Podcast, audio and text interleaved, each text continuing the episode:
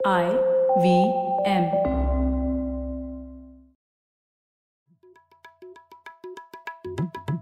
भाई हम हिंदुस्तानियों को बतियाना बड़ा पसंद है। बंगाली में अड्डा उड़िया में खोट्टी कन्नड़ा में हरटे और हिंदी में पुलियाबाजी। इस कला के लिए हमारी हर भाषा में एक शब्द है। हम तीनों तो अक्सर मिलकर पुलियाबाजी करते ही रहते हैं। तो हमने सोचा आपको भी इसमें शामिल कर लिया जाए। तो आइए प्रणय सौरभ और ख्याति के साथ करते हैं पुलियाबाजी। हेलो सौरभ कैसे हैं आप? एकदम बढ़िया प्रणय। तुम बताओ ख्याति बस मैं भी ठीक हूँ। तो आज किस विषय पे करेंगे हम पुलियाबाजी हाँ ये हमारी इस साल की पहली हमारी जो इंटरनल पुलियाबाजी है वो है जिसमें हम लोग अक्सर एक सवाल उठाते हैं और उसके ऊपर उसके सब पहलू देखने की कोशिश करते हैं।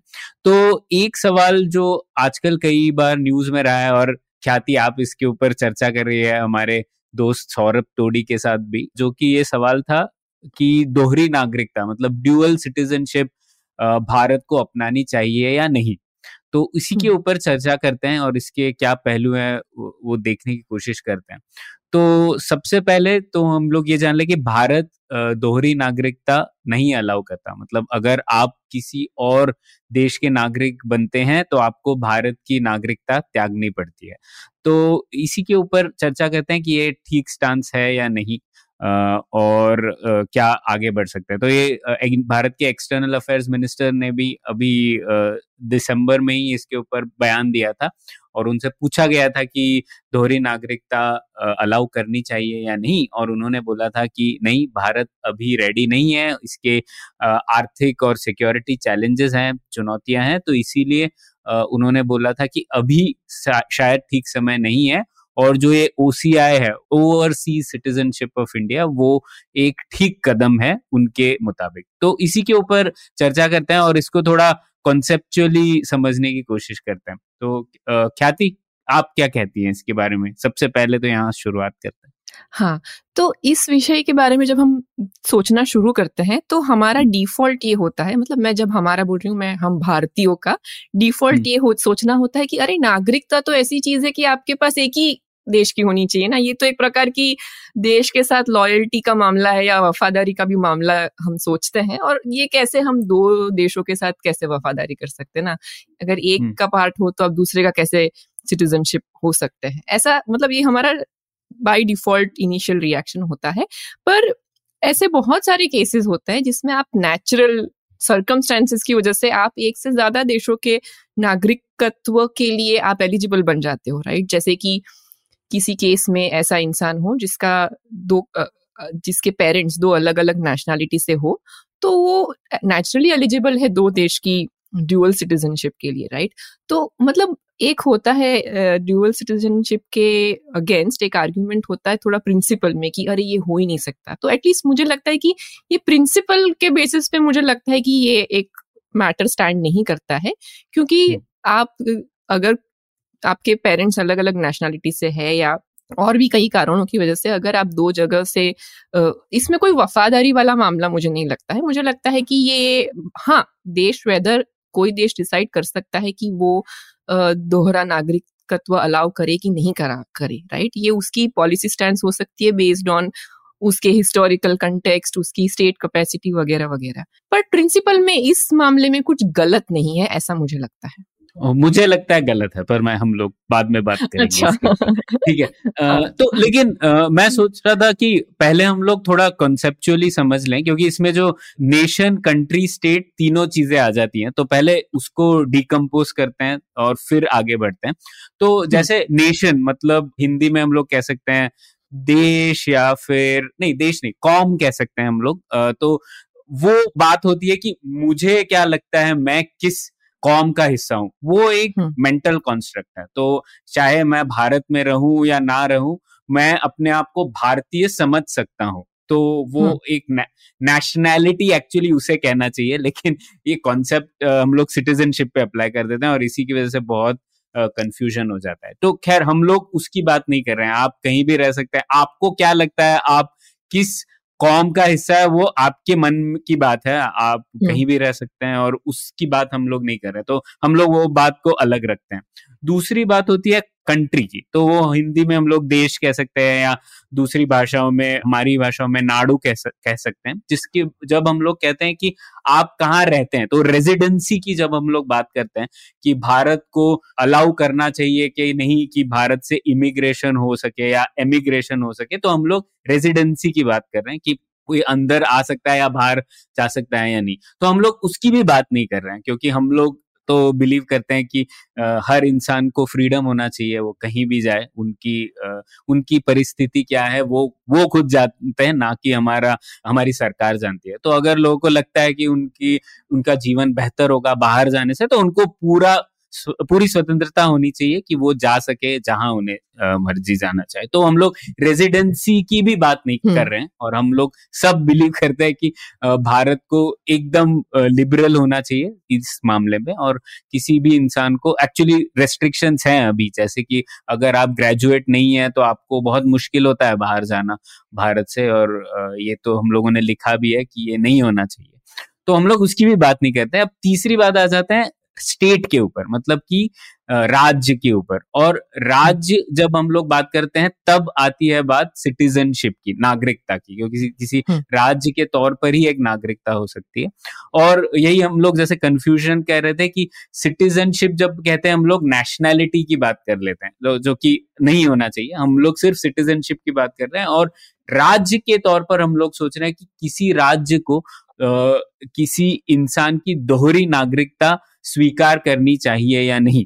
तो ये सवाल है। और भारत और स्पेसिफिकली हम लोग बात करें कि भारत को दोहरी नागरिकता करना अलाउ करना ये भारत के हित में है या नहीं आज के संदर्भ में? तो मुझे लगा हम लोग ये तीनों चीज़ों को अलग से समझ लें और हम लोग सिर्फ़ एक नागरिकता के बारे में बात कर रहे हैं। और नागरिकता के तौर पे भी हम लोग सोच रहे थे कि इसको जो क्या फ़ायदे, नुकसान है एक इंसान के एक किसी भी इंडिविजुअल के लेवल पे और क्या बेनिफिट्स और कॉस्ट हैं पूरे भारत के तौर पे। इन दोनों लेवल्स पर हम लोग चर्चा कर सकते हैं। तो शायद हम लोग स्ट्रक्चर्ड वे में डिस्कस कर पाएँगे। ठीक है?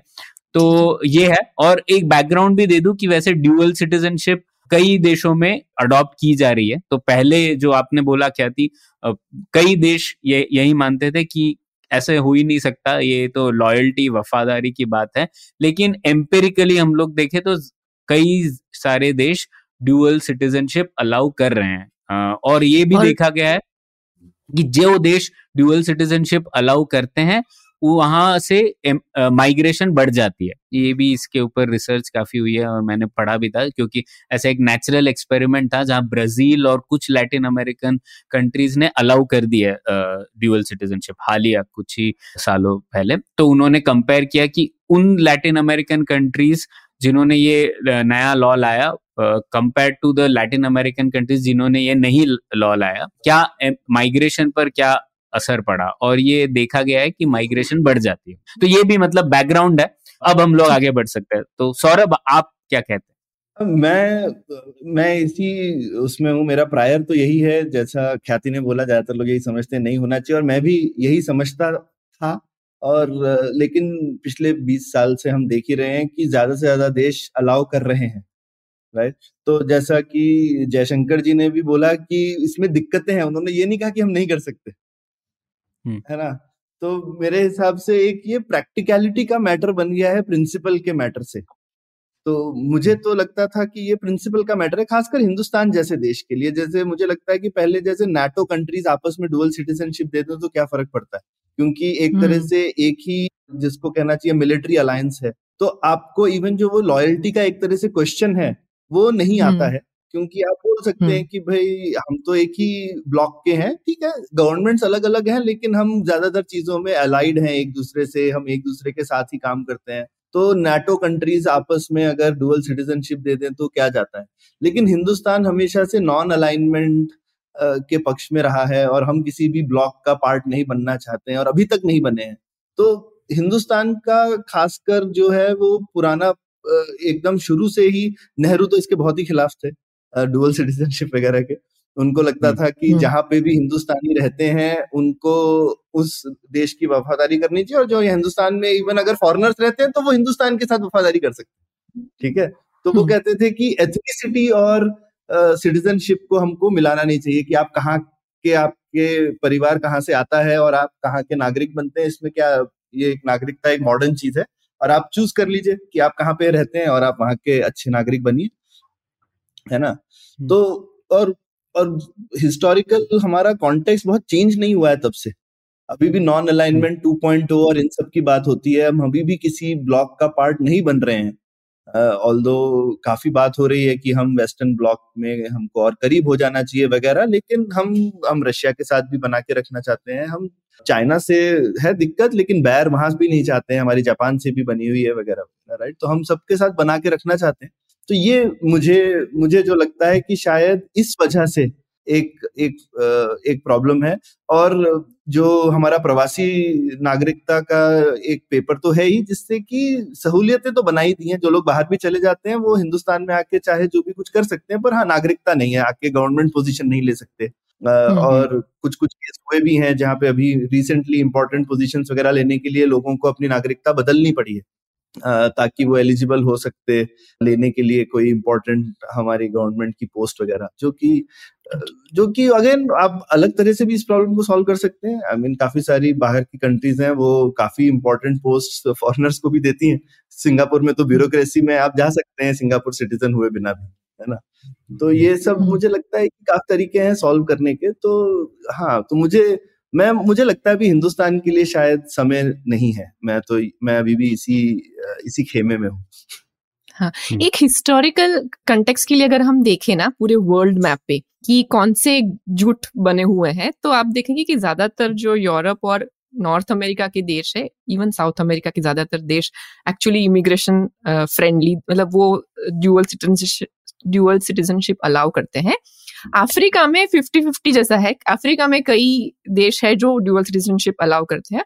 इसका एक रैशनल जो मैंने पढ़ा ये है कि भाई, अफ्रीका के लिए जो दौड़ मची हुई थी, उसमें बहुत सारे अफ्रीका ऐसे उल्टा पुल्टा बढ़ गया जिसमें ट्राइब्स जो थी, जिनकी एक आइडेंटिटी थी उनके ट्राइबल बेसिस पे, वो बढ़ गई अलग अलग देशों में। तो उसको रिकनसाइल करने के लिए कि ठीक है ये दो देशों जिनमें सिमिलर ट्राइब्स रहती हैं वगैरह तो आप उसमें ड्यूअल सिटीजनशिप का एक प्रकार का, क्योंकि उनका नेशनहुड अब जैसे जो इमेजिनरी नेशनहुड है, वो शायद उनकी ट्राइब के साथ था। और स्टेट कहीं और बन गया है तो उसको रिकनसाइल करने के लिए शायद ये मैंने ऐसा एक्सप्लेनेशन कहीं पढ़ा है। I don't know if this is the correct explanation okay पर वैसे घर के आसपास देखे तो पाकिस्तान अलाउ करता है ड्यूअल सिटीजनशिप दोहरी हाँ, नागरिकता और आई थिंक बांग्लादेश भी सिलेक्टिवली अलाउ करता है। हालाँकि सार्क हम्म। देशों के साथ नहीं अलाउ करता है वो। स्पेसिफिकली हाँ। उसने बोला हम्म। कि सार्क वालों के साथ नहीं करेंगे हम। और I think most of the Asia के जो देश हैं क्योंकि उनका एक कॉलोनियलिज्म का पास्ट रहा है तो एक उनका एक रहा है कि बाहर से कोई आके हमारा पॉलिटिक्स इन्फ्लुएंस कर दे और उससे एक प्रकार की आ, हम कह सकते हैं कि हमें ट्रस्ट नहीं है बाहर वाले लोगों पे या एक प्रकार का है कि भाई कॉम्प्रोमाइज कोई हमें कर सकता है तो शायद इसलिए ये चीज़ें सीधी रखनी चाहिए साफ़ रखनी चाहिए ये एक उस समय का लॉजिक रहा हो सकता है हम्म।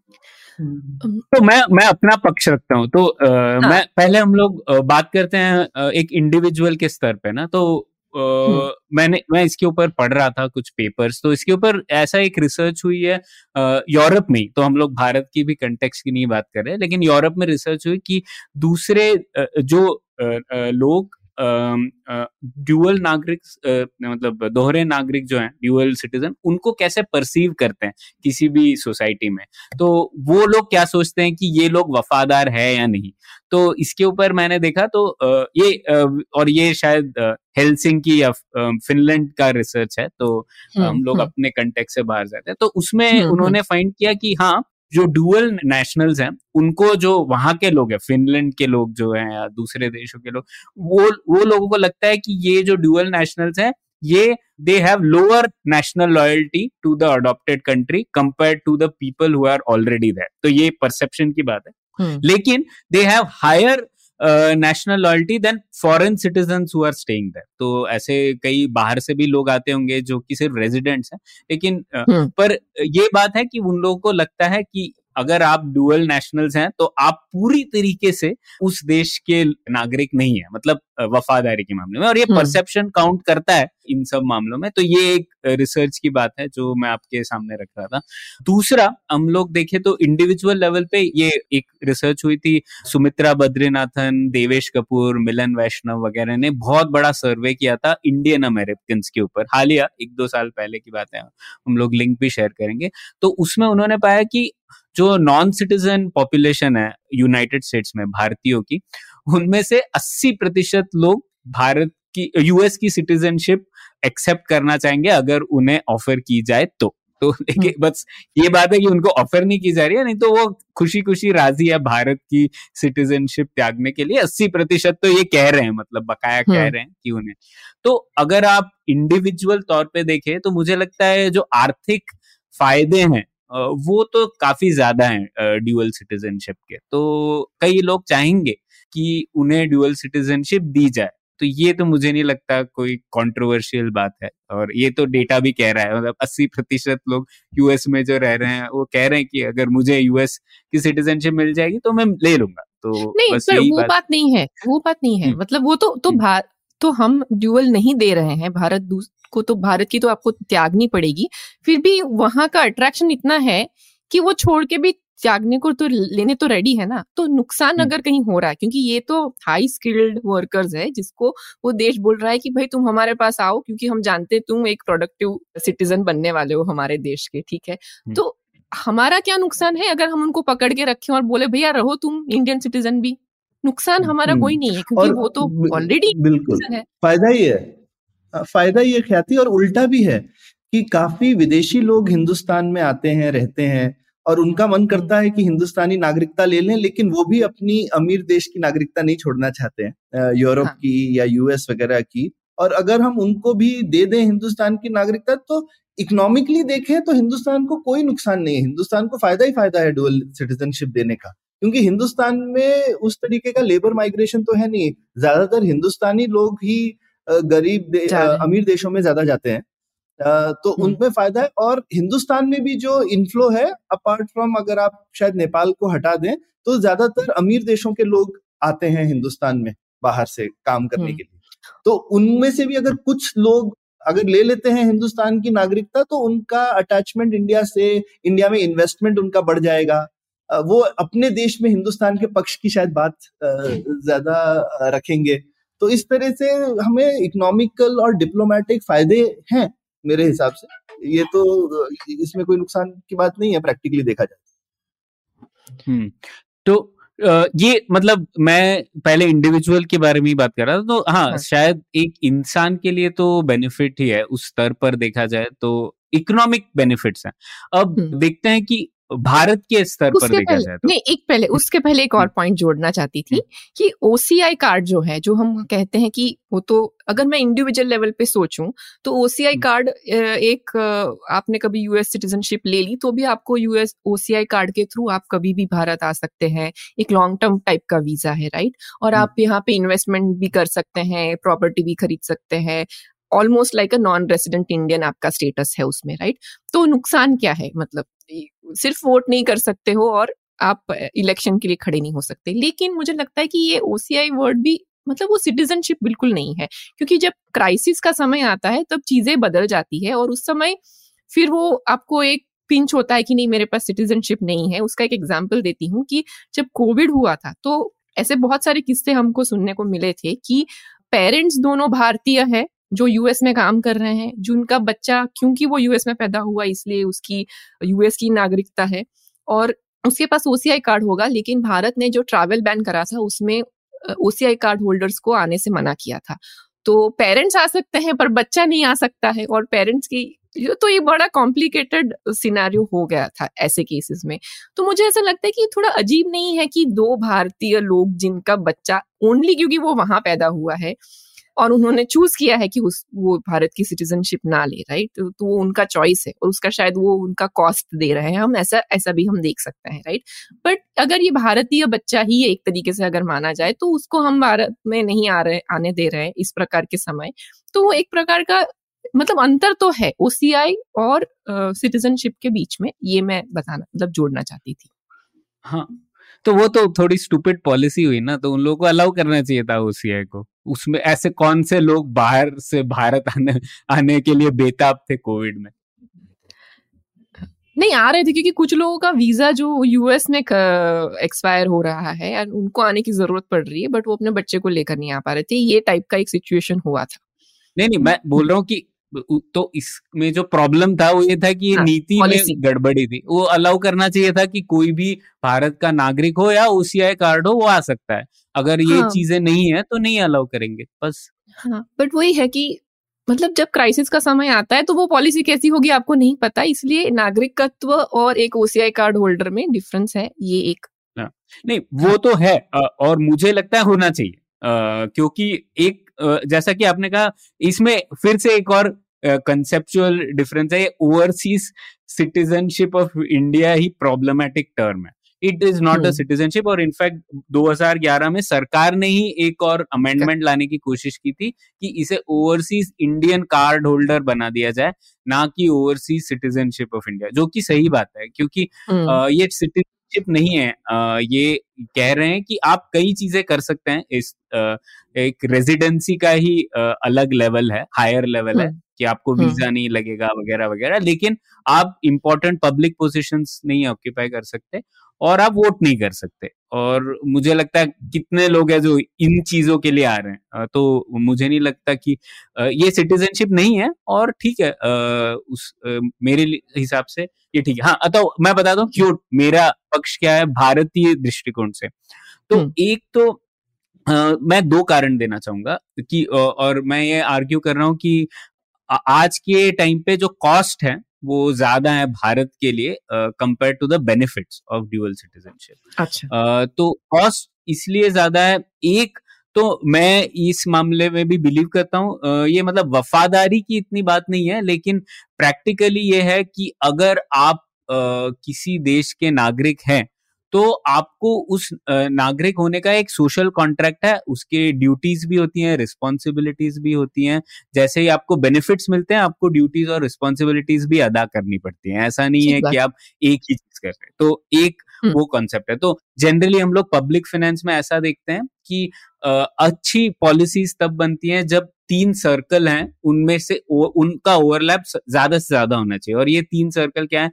एक दोज हु बेनिफिट जिन्हें फ़ायदा होता है। दूसरा दोज हु पे जो कि पैसा देते हैं किसी भी चीज़ के लिए। हम्म। और तीसरी चीज़ है दोज हु डिसाइड तो इन तीनों का जितना ज़्यादा ओवरलैप होगा उतनी ज़्यादा पॉलिसीज़ होगी। इसीलिए हम लोग ये भी कहते हैं कि डिसेंट्रलाइजेशन कई बार बेनिफिट होता है क्योंकि इन तीनों सर्कल का ज़्यादा ओवरलैप होता है उसमें। तो अगर आप इस दृष्टिकोण से देखें तो अगर आप यूएस में रह रहे हो भारत की सरकार क्या कर रही है उससे आपको कोई भी फ़र्क नहीं पड़ रहा। हम्म। क्योंकि आप वहाँ पे हो और आपको अगर वोटिंग पावर मिल जाए उसके लिए तो ये इस नीति से मतलब एकदम फ्लॉ फ्लॉड है। क्योंकि आप कुछ भी कर रहे हो वहाँ पे आपको कोई फ़ायदा नहीं हो, हो रहा है या नुकसान नहीं हो रहा है भारत के सरकार के नीतियों का लेकिन फिर भी आप आ, वोटिंग राइट्स रख रहे हो। तो ये मुझे लगता है कि सही नहीं है। इस प्रिंसिपल के तौर पे जब मैंने आपको बताया ओवरलैप हम्म। आप और कम करने की कोशिश कर रहे हो। और दूसरा रीजन ये ये एक्चुअली जो भगवती है फ़ेमस इकोनॉमिस्ट उन्होंने एक्चुअली 1970 के दशक में इसके ऊपर पेपर लिखा था और ये टैक्सेशन के तौर पर लिखा था। उन्होंने कहा था कि अगर आपको वोटिंग राइट्स चाहिए तो आपको टैक्स भी देना चाहिए उस देश का। तो हम्म। जो जैसा हम लोग ये बात करते हैं अमेरिका में अभी भी ये है कि अगर आप अमेरिका में नहीं रहते हो फिर भी अगर आप अमेरिका के नागरिक हो तो आपको उसका टैक्स देना पड़ता है। और ये हम्म। उनका प्रिंसिपल है there is no representation without taxation तो अगर आप आप वो इसी से आता है कि सोशल कॉन्ट्रैक्ट है किसी देश का। के साथ हम्म। नागरिकता अगर आप रखते हो तो, तो अगर आप नागरिक हो किसी देश के और अगर आपको उसकी देश की वोटिंग राइट्स चाहिए तो आपको टैक्स भी देना चाहिए उस देश का अगर भले ही आप रहो कहीं तो ये एक प्रिंसिपल हाँ। है मुझे लगता है वो भी सोचने की ज़रूरत है दूसरा और मुझे लगता है वो पॉइंट आज के दृष्टि आज के संदर्भ में बहुत इंपॉर्टेंट है वो है ये रेडिकली नेटवर्क सोसाइटीज का जो कि हम लोगों ने कई पुलियाबाजी में बात की है कि आज का संदर्भ ये है कि आप कहीं भी रह सकते हो, लेकिन आप किसी और देश की पॉलिटिक्स में हिस्सा ले पाते हो, क्योंकि आप इंटरनेट पर हो। और इंटरनेट पर आप एक्टिव हो और आप रियल टाइम में इन्फ्लुएंस कर पाते हो किसी और देश की स्थिति की पॉलिटिक्स। तो वहाँ से मुझे लगता है कि क्योंकि हम लोग इस स्थिति में आ चुके हैं, सिटीजनशिप जितनी ज़्यादा डिसोसिएटेड हो उतना ज़्यादा बेहतर है क्योंकि क्लैरिटी रहती है लोगों के लिए कि मैं इस देश का नागरिक हूँ या नहीं। और आप देख लें कि क्यों हम हम लोग क्यों चाहेंगे कि भारत के नागरिक और भारत की पॉलिटिक्स को कोई और इंसान भारत में नहीं रह रहा है, लेकिन फिर भी वो कह रहा है कि मैं भारत का नागरिक हूँ और वो इन्फ्लुएंस कर पाए इस पे तो इससे हमें क्या फ़ायदा है? तो उस एंगल से भी मुझे लगता है कि क्योंकि हम लोग और डिजिटली रहने वाले हैं सिटीजनशिप राइट्स एक सोशल uh, कॉन्ट्रैक्ट जो है वो एक ही देश के साथ रहे एक ही राष्ट्र के साथ रहे तो ज़्यादा सहूलियत होगी ऐसा मुझे लगता है। तो आप दोनों क्या कहते हैं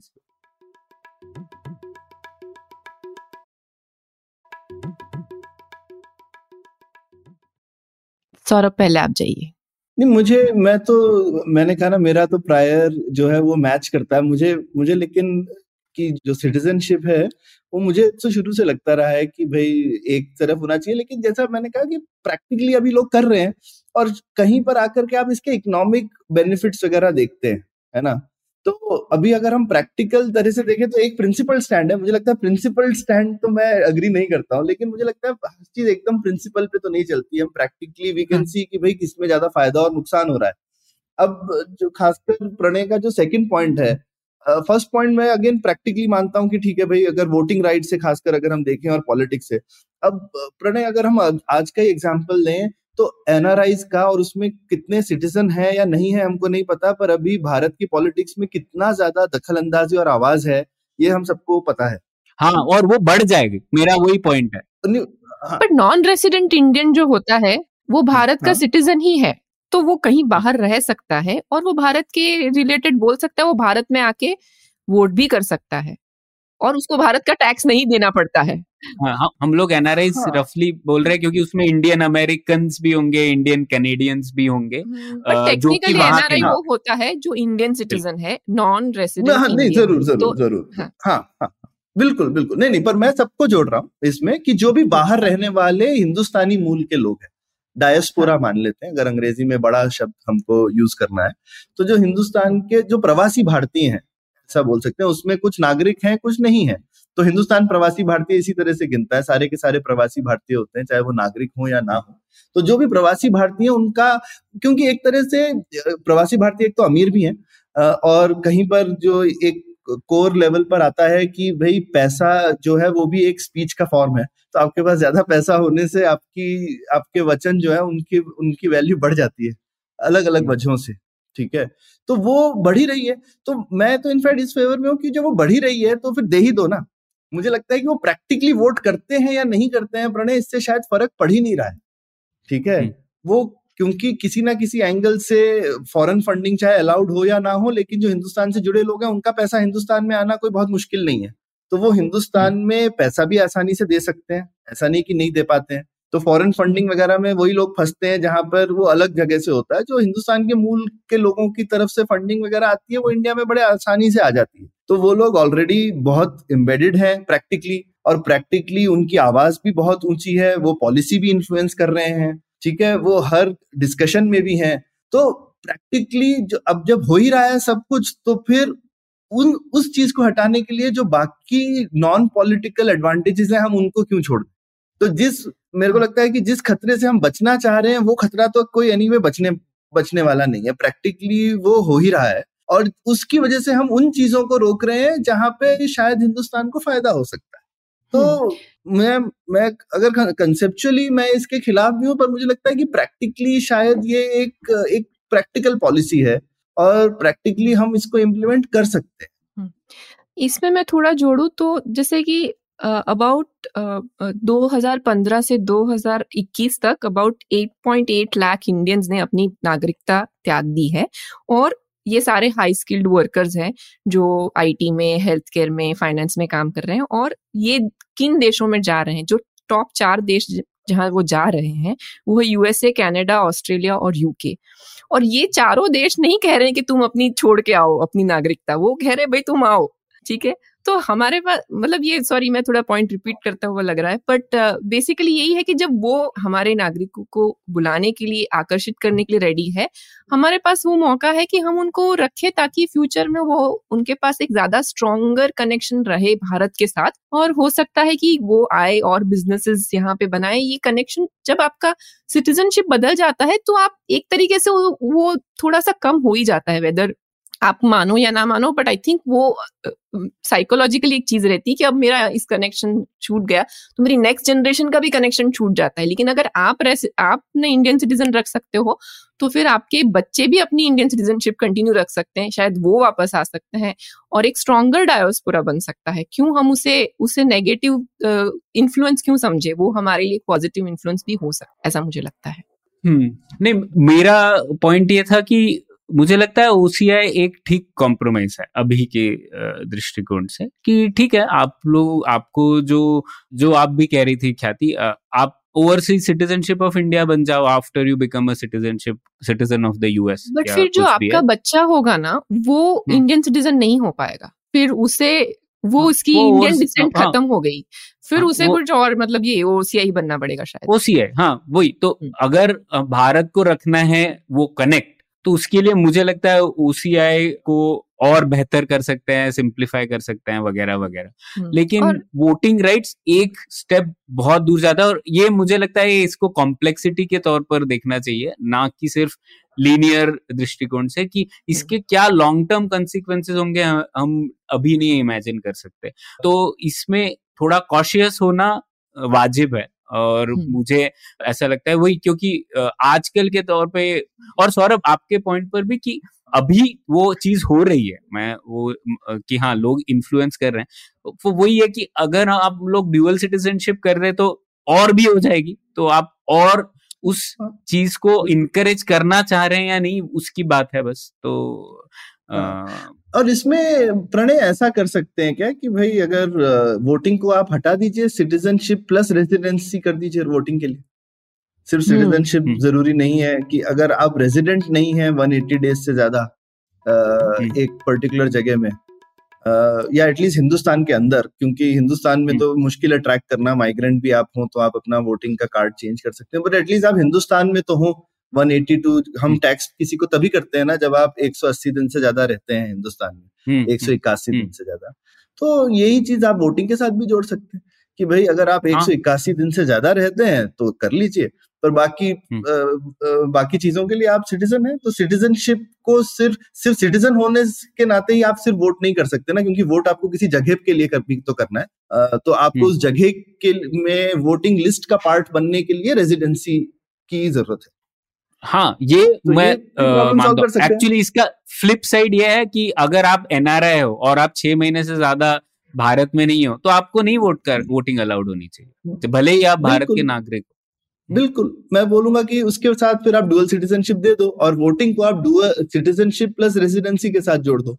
तो ये मुझे हम्म। लगता है बहुत अच्छा कॉम्प्रोमाइज होगा। सारे के सारे प्रवासी लोग इस, इस कॉम्प्रोमाइज को एक्सेप्ट कर लेंगे कि हाँ ठीक है हमको हाँ, इंडिया में रह रहे हो तो करो रहते हैं और इंडियन पासपोर्ट हम्म। हम फिर भी होल्ड कर सकते हैं बाकी चीज़ें कर सकते हैं। कभी शिफ्ट तो कर सकते हैं एटलीस्ट दिल में रहता है कि हाँ जब मैं रहने लगूँगा तो मैं करूँगा वोट वहाँ पे। हम्म, हम्म ठीक है। आई थिंक ये जैसे ज, जिस पॉइंट पे मैं प्रणय से सहमत हूँ कि ये स्टेट कैपेसिटी का भी मामला है और शायद ये भारत के लिए सबसे हाई प्रायोरिटी प्रॉब्लम सॉल्व करने के लिए नहीं है तो और भी चीज़ें पहले सॉल्व कर सकते हैं शायद इसके से पहले। उस मामले में मैं आपसे सहमत हूँ कि हाँ। शायद अभी वो समय नहीं आया है।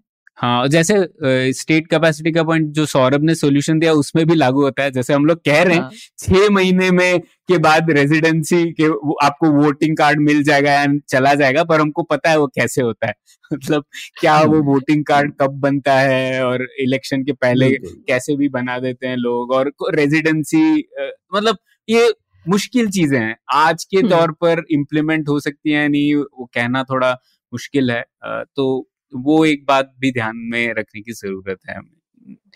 और वैसे हाँ पाकिस्तान की बात कह दूँ कि पाकिस्तान में ड्यूअल सिटीजनशिप अलाउड है तो इसके ऊपर भी वहाँ पर बहुत डिबेट होता रहता है कि होना चाहिए या नहीं। क्योंकि अगर आप देखें ड्यूअल सिटीजनशिप अलाउड हो ऐसे देश में जहाँ पर पॉलिटिक्स ऑलरेडी वॉलेटाइल है तो एक परसेप्शन बन जाता है कि लोग बाहर ही जाना चाहते हैं और हम्म। जो पॉलिटिकली पावरफुल है उनको तो ड्यूअल सिटीजनशिप चाहिए तो जैसे हम्म। लोग जो आर्मी में है पाकिस्तान आर्मी वगैरह में उनके सब रिश्तेदार तो यूएस में उनके बच्चे लोग यूएस जाना चाहते हैं यूके जाना चाहते हैं। 21 देशों के साथ ट्रीटी है पाकिस्तान की, जिसमें अलाउड है वहाँ के लोगों को सिटीजनशिप लेना पाकिस्तान की। तो अगर आप प्रैक्टिकली देखें, पाकिस्तान में ड्यूअल सिटीजनशिप का फ़ायदा हुआ या नहीं, अभी के टाइम पे देखें तो ज़्यादातर लोग एग्जिट चूज़ कर रहे हैं। अगर बजाय इसके कि वहाँ पर रह के हम लोग प्रॉब्लम सॉल्व करें कौन कैसे सॉल्व कर सकता है ना? एक इंसान तो इंडिविजुअल लेवल पे ही सोचेगा कि यार, कौन यहाँ पे रहे और मैं निकल जाता हूँ। तो पाकिस्तान में ये हो रहा है तो वो भी देखने की ज़रूरत है। पर, पर तुमने वो जो तीन सर्कल बोले प्रणय वो यहाँ पर एक्चुअली थोड़े से गड़बड़ तरह से जैसे पाकिस्तान में हुआ वैसा इंडिया में भी होगा। इंडिया का भी ज़्यादा एलिट बाहर जा रहा है। तो अगर आप बोलो कि एलिट जो है वो अगर पॉलिसी इन्फ्लुएंस करता है ठीक है? तो फिर इसको जो चाहते हैं वो भी एलिट है। पॉलिसी बनाने वाले भी एलिट है।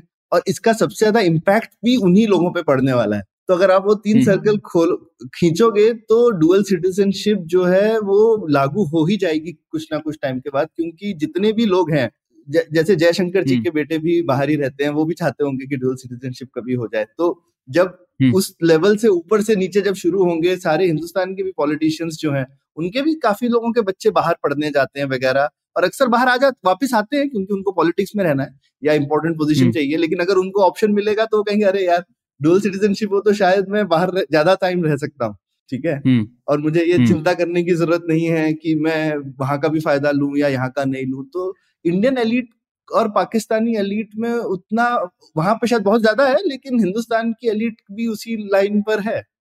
हाँ नहीं ये ये शायद अच्छी बात बोली आपने। शायद इसी कारण से सब देशों में तो हुई रहा है ड्यूअल सिटीजनशिप हाँ हाँ हो सकता है कि ये देश के लिए बहुत अच्छी चीज़ नहीं है पर हर देश के एलिट के लिए कन्वीनियंट चीज़ है। हम्म। हाँ। पर नुकसान क्या है? मतलब अगर ब्रेन ब्रेन ड्रेन तो ऐसे ही हो रहा है ना? वो तो वैसे ही जा रहे हैं हमारे कुछ किए बिना ही जा रहे हैं। हाँ हाँ हाँ। नहीं नहीं बिल्कुल नहीं ख्याति वो बहुत ही एक्सेप्शन केसेस ही होते हैं जहाँ पे आप बोलो कि भाई अगर आप एकदम एक्सट्रीम केस लेना चाहो तो आप बोल सकते हो कि भाई अगर पाकिस्तान और इंडिया डुअल सिटीजनशिप करते हैं अलाउ या चाइना और इंडिया ड्यूअल सिटीजनशिप कर दे तो आप आप बहुत सारे फिर आप एग्ज़ाम्पल ढूंढ सकते हो जहाँ पे बड़ी प्रॉब्लम हो सकती है। नहीं हाँ? बट ऐसा ज़रूरी नहीं है कि उनके साथ करे। जैसे बांग्लादेश ने कैसा किया है लिमिटेड उन्होंने एक कुछ कंट्रीज़ के साथ आप ड्यूअल सिटीजनशिप रख सकते हो टाइप का है। तो वो और लोगों को हाँ, नहीं दे हाँ, रहे वो बांग्लादेशियों हाँ, को ही दे रहे हैं। और मतलब बेसिकली कह रहे हैं कि भाई एक आप अगर वहाँ पे चले ही गए हो तो ठीक है हमारी भी लेके रख लो कोई बात नहीं टाइप का है मतलब इट इज़ हाँ, ऐसा नहीं कि आप कोई फॉरेनर्स को बुला रहे हाँ। ये पर पर आप ये सर्किट आराम से बना सकते हो ना कि कोई सेकंड जनरेशन चाइनीज़ यूएस में है और उनकी किसी हिंदुस्तानी के साथ में विवाह हो जाता है फिर उनको हिंदुस्तान की डुअल सिटीजनशिप बन जा, मिल जाती है। तो ये बड़े एक्सेप्शनली केसेस हैं इसीलिए शायद नहीं होते क्योंकि ब्यूरोक्रेसी का तो शौक है एक्सेप्शनल केसेस बनाने का। पर यही है कि वो एक्सेप्शनल केसेस को मद्देनजर रख के हम क्या ब्रॉडर अपना इकोनॉमिक बेनिफिट छोड़ रहे हैं क्या ये ये हम्म। ये बिल्कुल मेरे ख्याल से ये वाजिब बात है पूछने के लिए और आई थिंक समय बदल गया है प्रोबेबली ये एक हम्म। और चीज़ हुई है कि जिस तरह से दुनिया चलती थी ट्वेंटी सेंचुरी में वर्सेस जैसे चलती है ट्वेंटी फ़र्स्ट सेंचुरी में आई थिंक नेशन स्टेट्स के भी जो कंसेप्ट कौन कहाँ रह रहा है? मतलब लोग कहाँ और रह के अपना काम कर रहे हैं और कहीं और उनकी सैलरी आ रही है? मतलब ये ये तो थोड़ा सा गड़बड़ा ही गया है जो पुराना सिस्टम था उसमें काफ़ी चेंजेस आए हैं और शायद उसके हिसाब से सिस्टम अभी चेंज हुए नहीं है बट शायद चीज़ें बदल सकती है फ्यूचर में हाँ। अच्छा एक सवाल है इसके ऊपर। जैसे वैसे ऋषि सुनक तो कीनिया के थ्रू गए थे ना यू हाँ. U UK. लेकिन आप मान लीजिए ऋषि सुनक जैसा ही कोई इंसान है जो कि भारत से डायरेक्टली गया हो यूके में हाँ, तो आपको हाँ. लगता है अगर ड्यूअल सिटीजनशिप अलाउड होती तो हम्म। कोई देश एक्सेप्ट हम्म। करता उस इंसान को उसका प्राइम मिनिस्टर होने के लिए उस लेवल पर बढ़ने के लिए वो यूके तो शायद कर लेता उनकी वाइफ हाँ, तो है ही ना हाँ। ऋषि ऋषि सुनक की वाइफ इंडियन सिटीजन है वाइफ है पर वो तो नहीं है ना हाँ पर काफ़ी मतलब क्लोज चीज़ है वाइफ होना ऐसा तो नहीं है कि भाई प्राइम मिनिस्टर की वाइफ फॉरेन सिटीजन है एक तरह से तो यूके बहुत हाँ. अपवाद है आई थिंक यूके काफ़ी काफ़ी ज़्यादा प्रोग्रेसिव कंट्री है इन इन चीज़ों के मामले में और उन्होंने मल्टीकल्चरलिज्म। को बहुत अपनाया है उसकी क्रिटिसिज्म भी है और लोग काफ़ी ध्यान हाँ। से देख रहे हैं कि इस देश का क्या होने वाला है तो ये अच्छा हाँ। है कि बुरा है हमको उनका एग्ज़ाम्पल लेना चाहिए कि नहीं वो पायनियर देश रहा है बहुत चीज़ों में हाँ।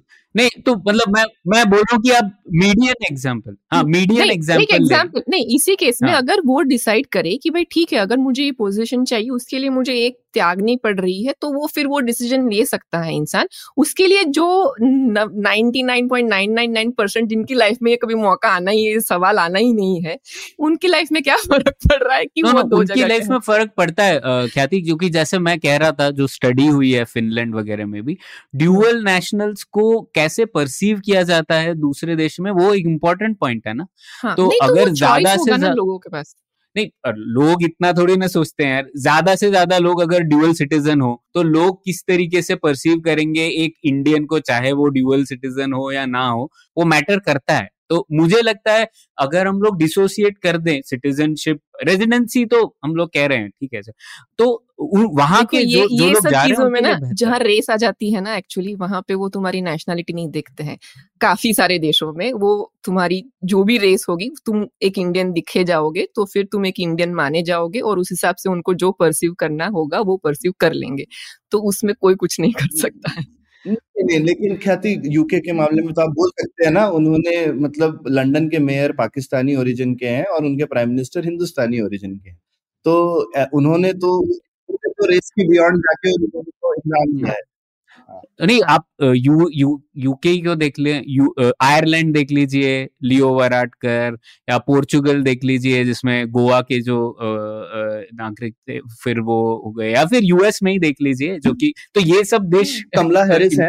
कमला हैरिस है हाँ, पे। और अभी वो विवेक रामस्वामी कंटेस्ट कर रहे हैं। तो हाँ नहीं लेकिन ये जो स्ट्रीट हम्म। पे परसेप्शन की बात है वो हम्म। उसके बारे में नहीं, लिमिटेड हाँ, पर ये हाँ पर ये डेमोक्रेटिक पोजीशंस हैं ख्याति तो उनका एक मतलब तो है ना अपॉइंटेड तो नहीं है हाँ तभी तो हम्म। क्योंकि ये ये सारे देश वो वो रख ही नहीं रहे हैं कंडीशन के तुम अपनी नेशनलिटी छोड़ के आओ ना वो तो ऐसे ही अलाउ हम्म। कर रहे हैं वो तो सारी नेशनलिटीज को तो वो हमसे उस एंगल हम्म। से तो खैर यूके में ऐसा है क्या वैसे प्रणय कि अगर उनके पास डुअल सिटीजनशिप होती तो वो प्रधानमंत्री नहीं बन पाते नहीं नहीं मुझे नहीं पता आ, क्या है। मैं लॉ की बात ही नहीं कर रहा हूँ मैं परसेप्शन की बात कर रहा हूँ कि अब भारत भारतीयों का दूसरे देशों में परसेप्शन काफ़ी अच्छा है आ, कई देशों में। हम्म। और मुझे लगता है उसका एक कारण ये भी है कि हम लोगों ने एटलीस्ट सिटीजनशिप बेसिस पे ये क्लियर कर दिया कि यहाँ के हो या वहाँ के हो सिटीजनशिप बेसिस हाँ. तो ये मुझे लगता है जो लोग वहाँ जा रहे हैं उनके लिए भी फ़ायदेमंद है। बजाय इसके कि वहाँ के लोग आपको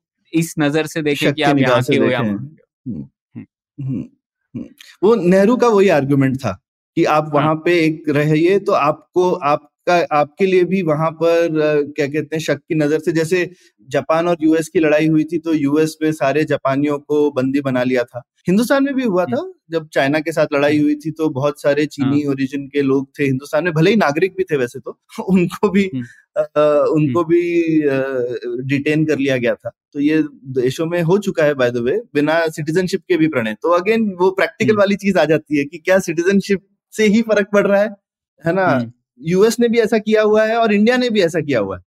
तो अब यही मुझे लगता है कि थ्योरेटिकल आर्गुमेंट देखें तो बहुत आते हैं और इसलिए मैं कह रहा हूँ कि थ्योरी में मुझे ठीक लगता है लेकिन प्रैक्टिकली देखें तो ये एक बड़ी प्रैक्टिक ये उस तरीके की पॉलिसी है जहाँ पे प्रैक्टिकलिटी में ये बहुत आराम से करी जा सकती है बिना थ्योरेटिकली प्रूव हुए कि ये एकदम बढ़िया है। ठीक है। ठीक है तो इसी चीज़ पर हम लोग ये एपिसोड का अंत करते हैं और हम लोग हमारे लिसनर से भी पूछना चाहेंगे। सब श्रोतागण बताइए आपको क्या लगता है इस विषय पे? मुझे पता है हमारा काफ़ी बड़ा श्रोता ग्रुप है जो भारत के बाहर रहता है इंक्लूडिंग एक होस्ट तो हम लोग उनसे भी जानना चाहेंगे कि वो लोग क्या सोचते जो भारतीय नहीं है बाय द वे जैसे नहीं नहीं वही रेजिडेंट बाहर रहते हैं तो उन लोगों को हाँ, हाँ, तो वो कहें कि उनको क्या लगता है इस विषय पे आ, तो हम लोग सुनना चाहेंगे आपका मत क्या है इसके ऊपर। तो खत्म करते हैं पुलियाबाजी शुक्रिया। शुक्रिया। उम्मीद है आपको भी मज़ा आया। यह पॉडकास्ट संभव हो पाया है तक्षशिला इंस्टीट्यूशन के सपोर्ट के कारण। तक्षशिला पब्लिक पॉलिसी में शिक्षा और अनुसंधान के लिए स्थापित एक स्वतंत्र संस्था है। आप दुनिया के किसी भी कोने में हो, आपकी उम्र कुछ भी हो, अगर आप पब्लिक पॉलिसी विदेश नीति या टेक्नोलॉजी गवर्नेंस में रुचि रखते हैं तो तक्षशिला की website Takshashila dot org dot in पर उनके कोर्सेज को ज़रूर चेक कीजिए। और अगर आप पुलियाबाजी में शामिल होना चाहते हैं तो हमसे कनेक्ट कीजिए Puliyabaazi at gmail dot com पर या फिर एट पुलियाबाजी ट्विटर पर। शुक्रिया।